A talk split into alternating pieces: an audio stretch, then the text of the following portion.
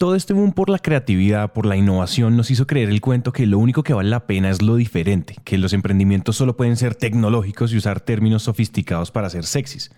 La pregunta que se hace este episodio es algo así como, ¿y dónde queda lo tradicional? ¿Dónde queda eso que es de toda la vida? Bienvenidos a un nuevo episodio. Hola a todos y bienvenidos a Emprendete, un espacio para aprender a través de historias. Es un hecho que las historias son la mejor manera de aprender y queremos que aprendan en esos tiempos muertos como el tráfico, cuando hacen ejercicio, en salas de espera o mientras hacen de comer. Esos tiempos ya no son perdidos, son para que aprendamos juntos. Una cosa que se vuelve clave mientras crecemos son nuestros referentes. Son esas personas que consciente o inconscientemente se vuelven modelos a seguir. Y esos modelos vienen de las historias que escuchamos en todas partes. Hoy queremos contarle una historia de tradición, pero también queremos contarle una historia de determinación y berraquera, que yo vengo escuchando desde que soy muy pequeño. Yo, hoy quiero compartir una historia que me cuentan desde pequeño y que siempre me ha llamado la atención, sobre todo porque cuando crecía y escuchaba a mis profesores sentía que muchas de esas enseñanzas yo ya las había escuchado antes. Quiero contarles la historia de Ofelia Calle, mi tía abuela. Esta historia comienza en Medellín en el año 1971 cuando Ofelia, mi tía, tenía 40 años. Yo estaba en un momento de mucha angustia. Esta historia comienza como la mayoría de historias latinoamericanas de emprendimiento. Comienza en una época de vacas flacas. Ernesto, el esposo de Ofelia, tenía un almacén de telas en el centro de Medellín y las cosas no iban bien por esa época. Comenzó a llegar competencia y ellos empezaron a vender poquito y las cosas estaban poniéndose difíciles. Ellos también tenían una finca al lado de la autopista. Yo me puse a pensar qué hacer, qué hacer. Y teníamos la finca a la orilla, al Sí, al pie de la autopista, cuando abrió la autopista Medellín-Bogotá. Y yo pensé, yo aquí puedo hacer algo, voy a poner una venta de empanadas. Yo hago las empanadas y la mayordoma me las vende en la portada. Pero entonces me dijo, alguna persona me dijo, no, como que empanadas, porque no piensen en otra cosa. Y yo, ¿qué hago? ¿Qué hago? ¿Qué hago? Bueno, ya pensé me contaron unas amigas que por Copacabana vendían unas carnes largas, muy deliciosas. Y yo dije, ah, bueno, vamos a ver. Y entonces a Ofelia le quedó sonando. A ella siempre le había gustado la cocina y había hecho trabajitos en fiestas, pero nunca para tener un restaurante. La idea simplemente no sonaba tan descabellada. En mi casa había trabajado una señora desde que nosotros estábamos chiquitos que se llamaba Trina y ella cada que iba a hacer algo grande en la cocina, ya ella tenía muchos años y, y en mi casa se acostumbraba mucho a hacer tamales, chorizos, porque a ella le gustaban y ella era la que mercaba. Y le decía a mi mamá, doña Gabriela, esta semana voy a hacer chorizos. Doña Gabriela, esta semana voy a hacer tamales. mi mamá le daba la plata cada vez que ella quería hacer esas cosas y decía, Ofelia, voy a hacer chorizos, usted, usted me ayuda. Voy a hacer tamales, usted me ayuda. Y yo siempre, Citrina, claro, yo le ayudo. A mí me encantaba entrar a la cocina y ayudarle a ella y hacer algo en la cocina. Entonces así aprendí a hacer tamales, aprendí a hacer chorizos, aprendí a hacer morcilla, porque en mi casa no faltaba la mata de marrano en todas las navidades. Entonces siempre eh, ella era la que hacía la morcilla y aprendí a hacer perniles. Como ya escucharon, ya Ofelia sabía cocinar algunas cosas y ya había pensado en hacer las carnes, pero había cosas que no sabía hacer. La respuesta fue fácil. Hay otros que sí saben hacer lo que yo no sé hacer. Ya tenía las carnes y pensaba, ¿qué más puedo vender? Y ya también le pregunté a mi mamá, ¿qué hago, mamá? Mire, usted, mira, tengo las carnes, ya, ya decidí las carnes, pero ¿qué más puedo vender? Y me dijo, llame a Gilberto, que él hacía unas arepas muy ricas y le hacían fila hasta de una cuadra. Y él te las enseña a hacer. Seguro que él te las enseña a hacer. Entonces lo llamé y preciso. Me dijo, sí, claro, yo te... Ve, si hacen así, eso es muy fácil. Ahí mismo me dio la fórmula. Los chuzos, la misma cosa. Yo nunca había comido un chuzo. Yo no sabía cómo se hacía un chuzo. Pero me fui a un estadero donde hacían los mejores chuzos en Medellín. Y Y yo era saboreando ese chuzo a ver con qué lo habían alineado. Yo lo saboreaba y lo saboreaba. Entonces llegué a la casa, compré el solomito y me puse a ensayar el aliño y, a mí ya me supieron igualito. Pues muy parecido a los que había comido allá y a todos les pareció, de mi casa les pareció rico. Entonces ya solucioné lo de los chuzos. Y después otra vez mi mamá, ¿por qué no haces unos chorizos? Que eso también se vende mucho. Ah, los chorizos. Bueno, entonces ya solucioné los chorizos, voy a hacer chorizos. Esta historia les puede parecer intuitiva, pero no sé si se dan cuenta que guarda los mismos principios del emprendimiento. Tome lo que usted sabe hacer, hágalo bien y entonces vaya y hable con los que saben lo que usted no. Contáctelos sin pena, hábleles, escúchelos y aprenda de ellos. El siguiente obstáculo era más común todavía. Lo único que no tenía mi tía era plata. Pero con qué? Yo no tenía plata, Ernesto no me podía dar nada para empezar el negocio. Yo le conté a mi mamá lo que, lo que estaba pensando. Entonces ella me dijo, ay, qué va. Bueno, eh, una amiga en, ese, en esos días, una amiga la llamó y le dijo que si le recibía una plata que tenía para poner a interés, que ella no confiaba en nadie, sino, sino en ella, en mi mamá. Entonces me llamó, le dijo, espérame, yo hablo con una hija, yo no la necesito, pero una hija mía sí la puede necesitar y yo le respondo por ella. Entonces me llamó y me dijo que había tres mil pesos para prestar. Para que se los prestaban, que si yo los quería coger. Yo le dije, claro mamá, y entonces ya sí me entusiasmé y ya hablé con un arquitecto, qué podía hacer yo allá, eh, una casetica pequeñita, yo no quería nada grande, sino una casetica donde yo pudiera poner una parrillita y asar las carnes y vender allá. Me fui donde el carnicero, donde yo compraba la carne, en Guarnes, y le, y le dije pues que si me fiaba, me podía fiar una carne, un, cañón, solomito, era lo, que siempre se, se hacía allá lo que se usaba pues solo cañón y solomito. Entonces él me vendió los solomitos para los chuzos y los cañones para las carnes largas. Entonces me fui pues a conseguir, fui donde a una tienda, como nosotros teníamos la finca en Guarne, teníamos, todo el mundo nos conocía, teníamos mucha gente que nos conocía. Entonces teníamos un señor que tenía una tienda y me fui y le dije, necesito unas gaseosas, unas cervezas, pero no te las puedo pagar hoy. Las... No, claro, lo que necesita doña Ofelia, todo, bien pueda, dígame. Y unas botellitas de aguardiente o de ron y de ron. Y me dijo, también lo que necesite. Entonces con carne fiada, con plata prestada, plata prestada con gaseosas y todo fiado empecé el negocio. Así es, señores. Doña Ofelia empezó sin un solo peso. Y aquí vuelve y juega. No tenemos que ahorrar millones de dólares para empezar con un mega local, con unas megasillas.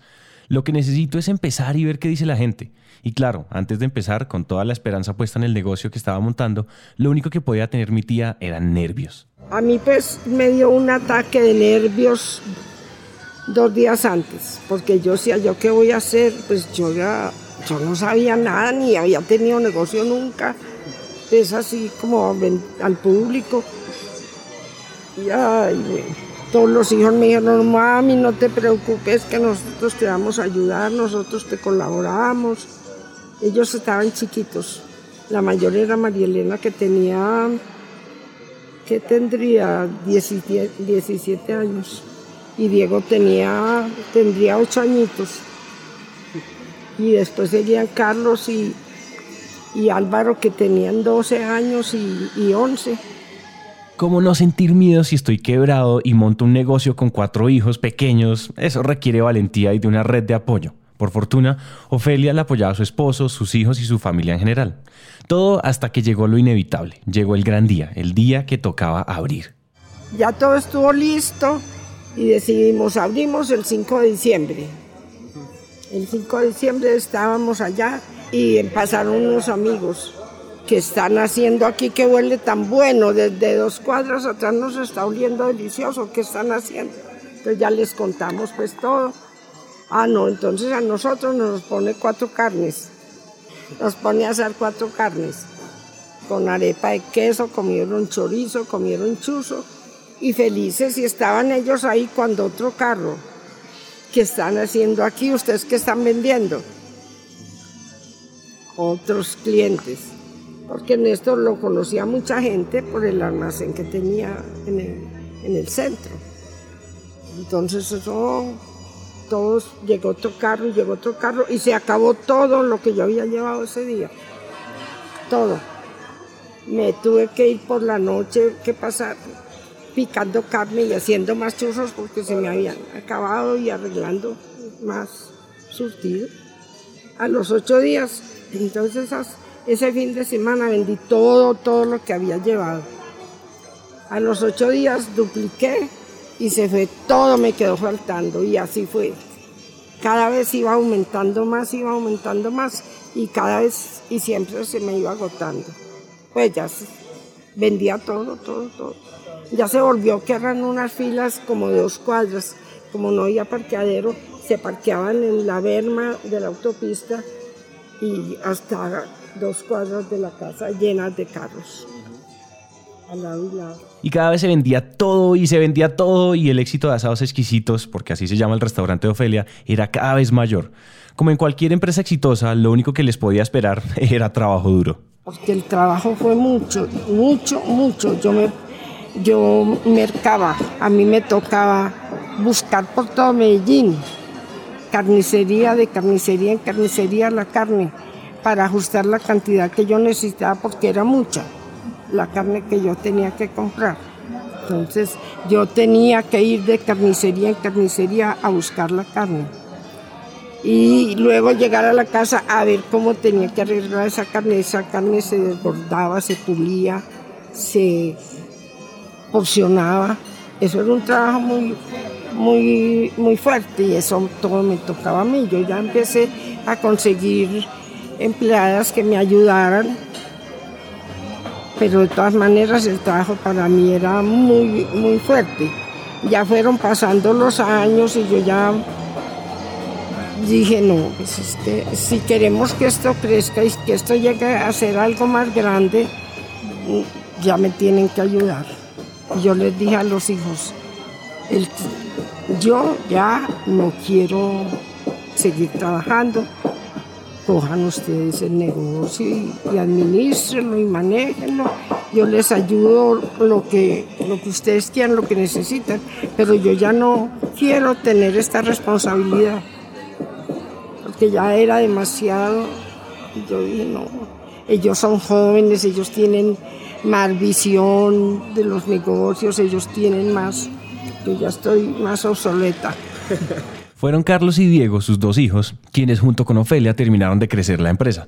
En algún momento esa carretera donde comenzó Asados Exquisitos no era tan concurrida y las ventas bajaron. Y entonces era hora de probar nuevos lugares, era hora de expandirse.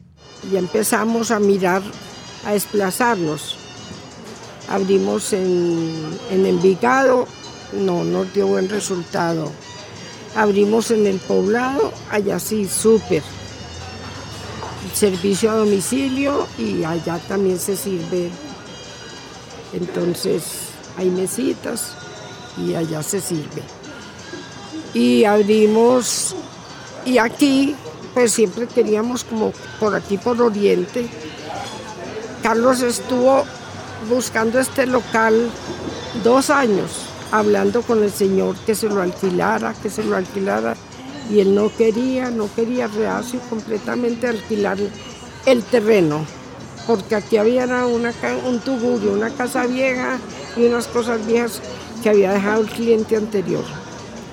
Al fin él como que se fue averiguando y, y le dieron buenas referencias y entonces Dije, bueno, yo voy a ensayar con usted porque es que yo no quiero, porque a mí me ha ido mal con los inquilinos que yo he tenido. Yo voy a ensayar con ustedes a ver cómo me va. y en este momento él dice pues que le han ofrecido más plata de lo que nosotros le pagamos y que no cambia de inquilinos porque con nosotros le ha ido muy bien y nos tiene mucho cariño, entonces que no, que nosotros no nos va a sacar No la quiere vender, todavía le ofrece Carlos pues que nos venda y no quiere venderla, pero que aquí, que estemos tranquilos que aquí no nos van a sacar. Y entonces, ¿este, este restaurante en Negro lleva cuánto? Este desde el 2007, 10 años. 10 años. Hoy en día, Asados Exquisitos tiene tres locales en Medellín, uno en Laureles, uno en Río Negro y otro en El Poblado. Ya tiene 46 años abierto y es uno de los restaurantes insignia de la ciudad. Pero antes de que se acabe esta historia, quiero hablarles de una cosa. En esos 46 años y en contra de cualquier teoría, hay algo que se ha mantenido completamente intacto y es la receta de los platos con los que abrieron. Que les cuente mi tía. Lo que sí soy muy, muy, muy celosa es que, que no me cambien las fórmulas porque eso se eso es muy, muy común que los trabajadores ya no midan ni pesen, sino que van, volteando el frasco y van poniendo los aliños y lo mismo con la sal. Al pulso la van poniendo. Yo tengo todas las medidas para que me todo es pesado o todo es medido. Son fórmulas que las hemos... Claro. Viene gente, por ejemplo, del exterior y dice, no, yo no veía la hora de venir aquí, yo me acuerdo de la carne que comía cuando yo estaba chiquito y yo vine con la ilusión de volver a comer esa carne. ¿Y cómo es que la encuentro igualita y me sabe igualito? Entonces, después de tantos años. 15 años, 30 años. Hay gente que... Ah, vino un señor hace poquito que vivió en México muchos años, muchos, muchos años. Ya venía con hijos grandecitos y todo. Y me dijo que, ah, que él venía a ver si todavía existía este restaurante y a ver si todavía estaban haciendo esa carne, porque ese sabor de niño él lo conservaba y anhelaba pues volver, volverlo a comer. Y cuando llega y le sirven la, carne, él dice que le dio una emoción cuando vio esa carne larga y comió el primer bocado y dijo, es la misma, es la misma que yo me estaba soñando. Me mandó llamar y me felicitó muy querido. Las abuelas cocinan rico y seguro lo nuevo será rico, pero nunca más volver a probar ese plato que me encanta de mi abuela. Así suene completamente salido de contexto, creo que la decisión de doña Ofelia de mantener intactas muchas de sus fórmulas es una decisión increíble. Claro, obviamente hoy asados exquisitos tiene nuevos platos y obviamente ha innovado, pero eso no quiere decir que todo tiene que ser diferente porque lo diferente es sexy y lo tradicional es anticuado. Yo ese cuento no me lo como y mucho menos en este contexto. A veces nos tomamos las cosas muy a pecho y si lo que queremos hacer no es disruptivo y revolucionario, entonces no funciona. Y yo no creo que sea así. Recuerden que hay muchas cosas muy disruptivas que nadie ha comprado y que doña Ofelia lleva 46 años viva y cada vez mejor. Con esta reflexión medio rara se acaba este episodio y Emprendete se va a unas semanas de descanso. Antes de irnos, cerramos con una pregunta que se ha vuelto costumbre. Le preguntamos que si ella pudiera viajar en el tiempo y hablar con ella, ¿qué es eso que se diría? Y esto fue lo que nos respondió. ¿Qué le diría yo a ella?